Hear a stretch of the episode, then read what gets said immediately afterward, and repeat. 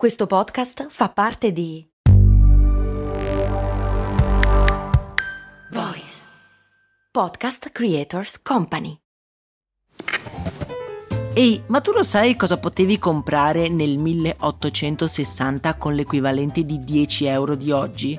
Beh, potevi comprare una casa e nel 1950 una piccola barca. Negli anni 70, sempre con 10 euro, potevi comprarti un vestito elegante. E oggi, con 10 euro, cosa puoi comprare? Un chilo di pane, un kebab? Effettivamente non un granché, ma puoi comunque investirli per il tuo futuro. Come? Beh, su Scalable, un'app che ti mette a disposizione gli strumenti essenziali per costruire una cultura del risparmio. Ti consente di investire in modo flessibile in azioni, ETF e fondi creando piani di accumulo automatici a partire da un solo euro.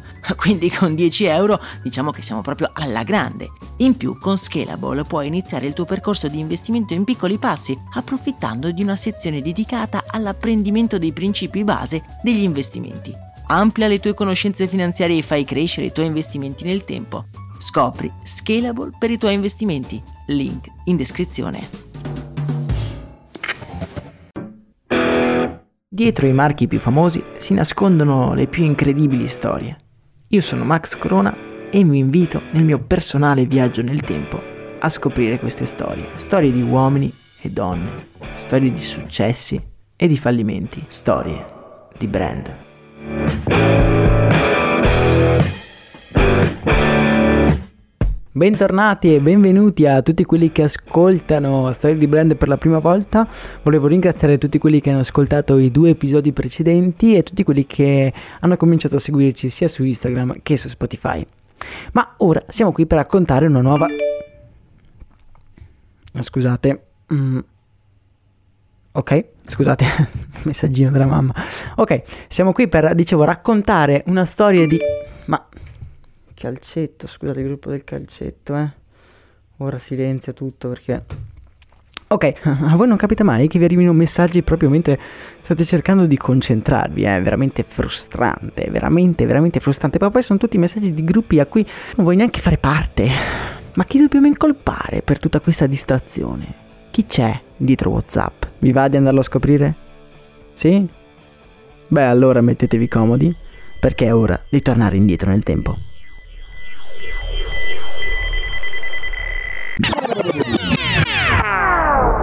1992, da qualche parte sopra l'Oceano Atlantico. La nostra macchina del tempo oggi ci ha trasportato in un luogo inusuale. Ci troviamo su un volo transoceanico dall'Europa verso gli Stati Uniti. Il ronzio che sentite in sottofondo concilia il sonno dei passeggeri. Ma un ragazzo di 16 anni è ben sveglio e sta guardando fuori dall'oblò. La sua vita sta per cambiare per sempre.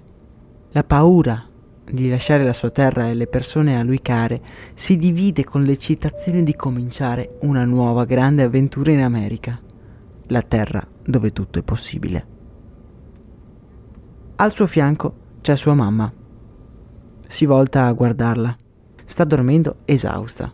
Ormai sono giorni che sono in viaggio, partiti da una cittadina dell'Ucraina dove il giovane Jan ha lasciato anche suo padre. Quel ragazzo che guarda fuori dal finestrino il cielo colorarsi delle prime luci del giorno che sta nascendo è Jan Koum ed è anche il primo protagonista della nostra storia.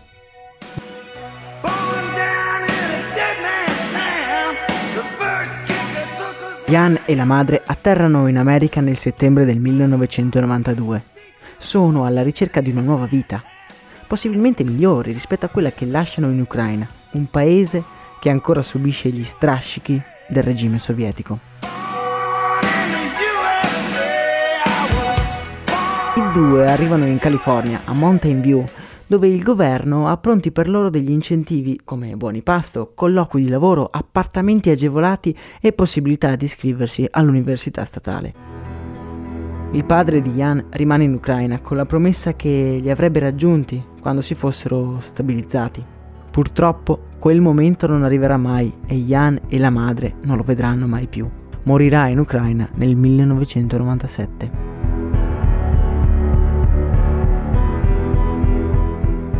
I due però non si scoraggiano. Ian ottiene subito un lavoro come bidello in un liceo della zona e questi sono anche gli anni in cui comincia ad appassionarsi ai computer e alla programmazione e in pochi mesi diventa un hacker a tutti gli effetti. Fonda anche un gruppo di lavoro di hacker, tra cui fanno parte anche due fondatori di Napster, un servizio di condivisione peer-to-peer che se non ricordo male è stato anche protagonista di un altro dei nostri viaggi. Sfruttando la sua recente passione e la possibilità offertagli dal governo della California, si iscrive nel 1999 alla San Jose State University.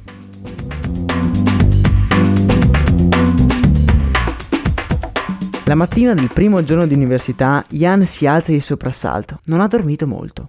Arriva in cucina dove la madre si è alzata presto, solo per preparargli la colazione. Un bacio sulla fronte e Ian è pronto per cominciare la sua grande avventura universitaria. Un sogno che la madre non ha mai avuto il coraggio di pronunciare ad alta voce. Ian è carico quasi quanto la madre e speranzoso si siede tra i banchi per studiare informatica, ovviamente.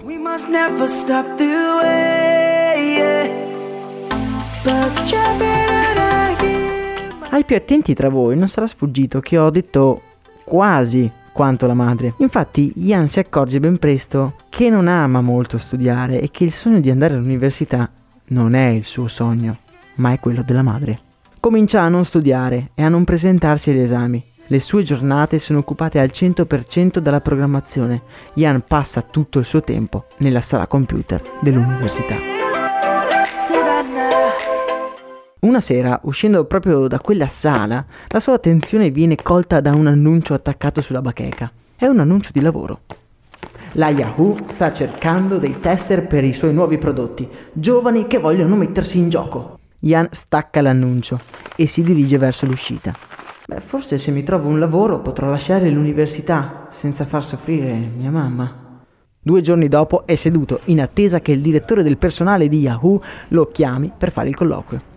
Ha il suo vestito migliore, ma si accorge subito di essere fuori luogo. È troppo elegante. Ian non è mai stato così agitato. Il colloquio però va bene e il nostro ragazzo si ferma a chiacchierare con alcuni dipendenti. In particolare uno di loro lo porta a fare un giro veloce per l'azienda e nel salutarlo gli stringe la mano e gli sorride come si fa un vecchio amico. Ian è colpito da quest'uomo, che in seguito lo definirà un simpatico dritto, ma con una bassa tolleranza verso le cazzate. Quel ragazzo poco più grande di Ian è Brian Acton ed è anche, indovinate un po', il secondo protagonista della nostra storia.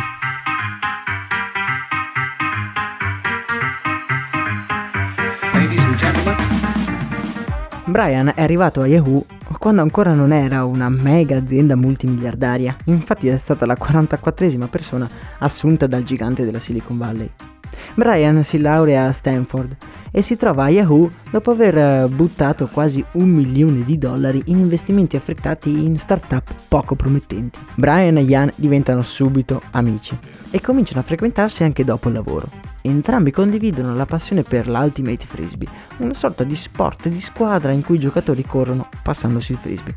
Ian è contento, lascia l'università, prende in affitto una casa per conto suo e ogni settimana porta la madre fuori a cena. La sua tranquillità però è destinata a non durare molto.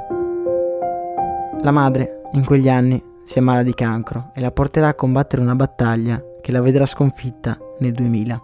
Il mondo di Ian si capovolge un'altra volta. Ian è distrutto e senza nessuno.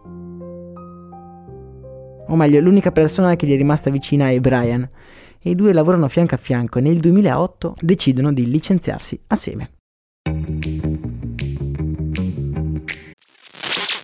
Ciao, sono Max Corona e prima di dedicare tutta la mia vita a raccontare le storie di tre marchi più famosi, volevo avere un fast food, un fast food di zuppe per la precisione. Sì, sì, hai capito bene, un posto proprio come un vero e proprio fast food di hamburger, ma al posto dei panini vellutate e minestre. Avevo trovato anche un nome, So Up. Purtroppo non ho mai dato una vera occasione a questa idea. All'epoca lavoravo, dovevo pagare l'affitto, sapete, lasciare tutto per lanciare una startup mi sembrava un rischio troppo grande. Ed è un vero peccato che all'epoca non ci fosse un progetto come lo Startup Builder di Startup Gigs, che supporta anche questo ascolto. È un percorso pratico, concreto e flessibile che ti dà tutti gli strumenti per poter credere nella tua idea aumentando così la probabilità di successo e che in 14 edizioni ha già incubato oltre 1000 progetti, supportato oltre 2000 persone e aiutato loro a raccogliere oltre 9 milioni di euro di finanziamento. Non è necessario lasciare il proprio lavoro e fare un salto nel vuoto per dar voce a quell'idea che ti tiene sveglio la notte. Se hai un'idea che vuoi finalmente realizzare, questo è il momento. Le candidature sono aperte. Prenota subito la prima chiamata di approfondimento gratuita. Trovi tutte le informazioni su www.startup appbuilder.it. Yahoo ormai è solo una piattaforma in cui si cerca il modo migliore per piazzare delle pubblicità e non lascia molto spazio all'inventiva. Brian e Ian non sono molto motivati. Ma che cosa ci stiamo a fare qui? esclama Brian un giorno. Ian non sa cosa rispondere, ormai è solo l'abitudine a tenerlo incollato a quella scrivania. Nel settembre di quell'anno lasciano il lavoro e partono per un viaggio in Sud America. Un viaggio lungo un anno, giocando a frisbee e cercando ispirazione. Beh, a dire la verità, Brian tornerà presto a New York, richiamato all'ordine dalla sua fidanzata, ma Ian continua il suo viaggio in Argentina.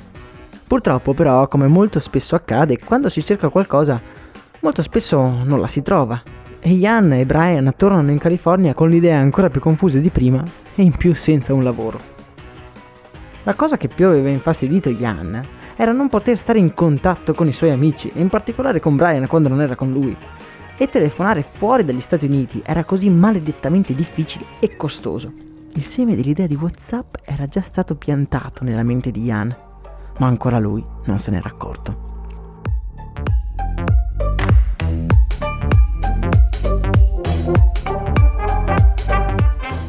Forse è meglio se ci mettiamo a fare qualche colloquio, che dici? Propone Ian all'amico Brian.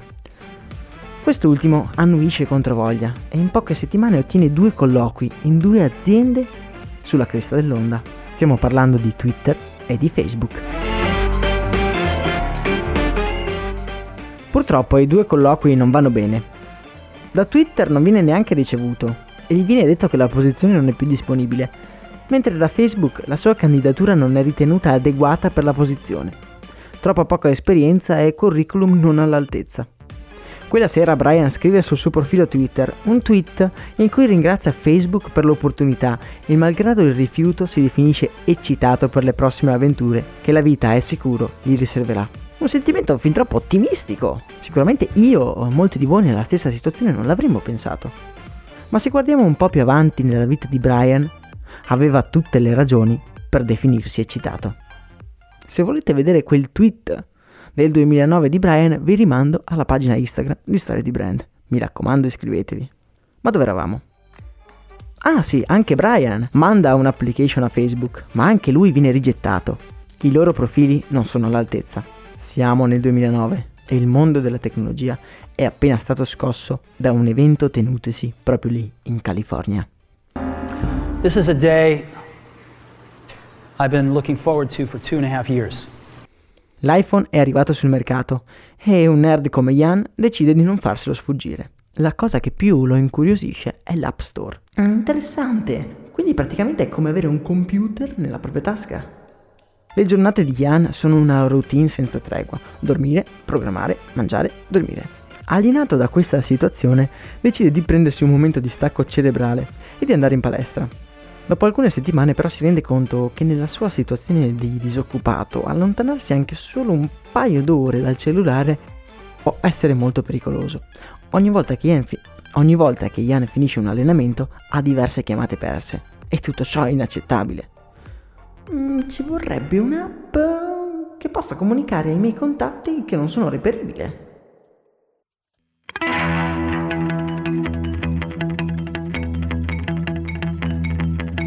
Una sera, dopo la palestra, corre a casa e chiama Brian. i due si mettono a creare status, una forma di integrazione alla propria rubrica che comunica il contatto che si vuole chiamare se si è disponibile oppure no a rispondere. Status però non convince, il nome non è accattivante e esistono già alcuni status nell'App Store. Ian allora viene fuori con un'idea. Perché non chiamarlo WhatsApp? Ovvero una storpiatura del comunissimo WhatsApp, come va? L'app di Ian e Brian viene approvata e viene pubblicata nell'App Store. Le persone cominciano a scaricarla. Ian è eccitato. Tuttavia i giorni passano, i mesi scorrono e malgrado la gente scarichi WhatsApp, nessuno la utilizza. Ian si demoralizza in modo definitivo quando, da un'indagine tra i suoi amici più stretti, scopre che nessuno utilizza la sua creazione e se non lo fanno le persone che gli vogliono bene, chi mai lo farà? La sua applicazione non serve a nessuno. Non c'è un reale bisogno. Ok, se aprite un qualsiasi libro di marketing, vi accorgerete che trovare un bisogno è la prima cosa da fare quando si vuole creare qualcosa. E WhatsApp non soddisfa nessun bisogno e quindi non ha nessuna ragione di esistere. Ma non siamo qui ad incentrare un'intera puntata del nostro show su un'app che non soddisfa nessun bisogno, giusto? Allora che cosa è successo a far cambiare le cose? Dobbiamo andare con ordine. Siamo nel giugno del 2009 e Ian e Brian si guardano sconsolati di fronte ai dati di utilizzo della loro semplice applicazione. Così non andiamo avanti. Troviamoci un lavoro vero e facciamola finita. Dice Ian. Ma Brian non è d'accordo, sentiva che l'idea dell'amico poteva essere vincente e decidono quindi di tenere duro e andare avanti ancora per qualche mese. E per fortuna, perché le loro vite erano ad un passo dal subire dei cambiamenti sconvolgenti. Per mostrare il suo supporto, Jan decide di investire in WhatsApp 250.000 dollari. Ma dove li aveva tirati fuori 250.000 dollari? Beh, molto semplicemente aveva chiamato uno ad uno tutti i suoi ex colleghi di Yahoo per chiedergli un prestito e tutti avevano più o meno contribuito. Una mossa abbastanza azzardata da parte di Brian, ma in fondo l'unico modo per fare le cose è farle sul serio, giusto? Proprio in giugno Apple rilascia un'importante novità per i suoi iPhone, la possibilità di avere notifiche, ovvero avvisi sul proprio smartphone, di aggiornamenti mail, sms e ovviamente cambiamenti di status su WhatsApp. Inspiegabilmente le persone che non sapevano neanche perché avevano installato WhatsApp cominciano a ricevere notifiche quando i propri contatti cambiano il loro stato. Ed è un attimo dal passare al sono irreperibile perché in un meeting a sto uscendo dal bagno. WhatsApp è diventato un gioco. Le home degli utenti sono invase da notifiche divertenti. E anche Brian e Ian cominciano a ricevere degli avvisi tra i più disparati e si rendono conto di quello che le persone avevano realmente bisogno. La stessa cosa di cui aveva bisogno Ian in Argentina, quando non poteva rimanere in contatto con i suoi amici. Le persone vogliono semplicemente comunicare.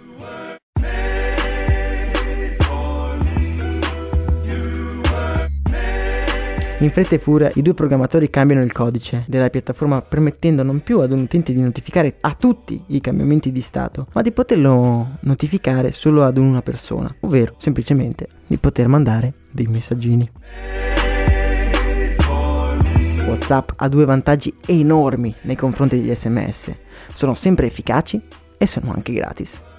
È un circolo virtuoso, gli utenti di WhatsApp cominciano a mandare messaggi ai loro contatti, i quali non hanno più intenzione di mandare messaggi a persone che non hanno WhatsApp e soprattutto non vogliono più pagare per mandare messaggi.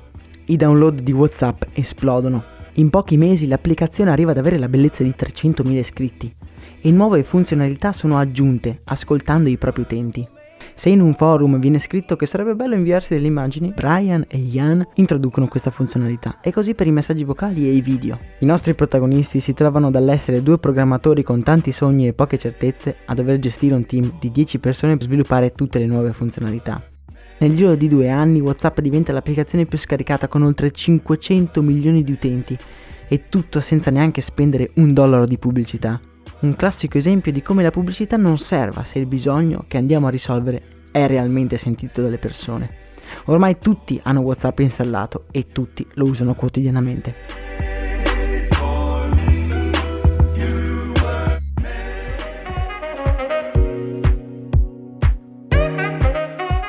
La vita di Ian e Brian è finalmente indirizzata su binari della tranquillità. Quando in un loro ufficio a Palo Alto ricevono una telefonata inaspettata, È Brian a rispondere. Ciao, eh, vi chiamo per una proposta da- d'affari. Vi andrebbe di venire a cena a casa mia? Dall'altra parte della cornetta c'è niente meno che Mark Zuckerberg, il padre fondatore di Facebook, proprio quell'azienda che non li aveva ritenuti all'altezza meno di 5 anni prima. Ian e Brian venderanno WhatsApp a Facebook per quasi 20 miliardi di dollari, diventando due degli americani più ricchi del mondo. Continueranno a lavorare per WhatsApp per alcuni anni, prima di entrare in aperto contrasto con Facebook e Mark Zuckerberg, arrivando ad aderire al movimento Delete Facebook. Attualmente entrambi si dedicano ad altre attività filantrope e ultimamente si sono anche persi di vista, vivendo in città diverse, ma magari sono anche lontani, ma sanno che la distanza che li divide si può colmare con un semplice WhatsApp.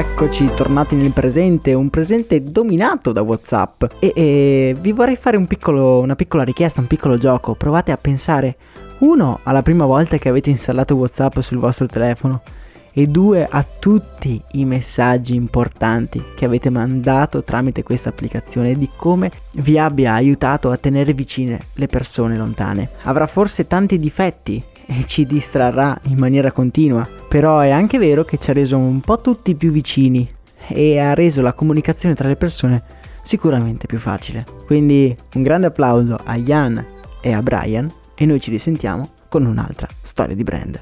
Ciao!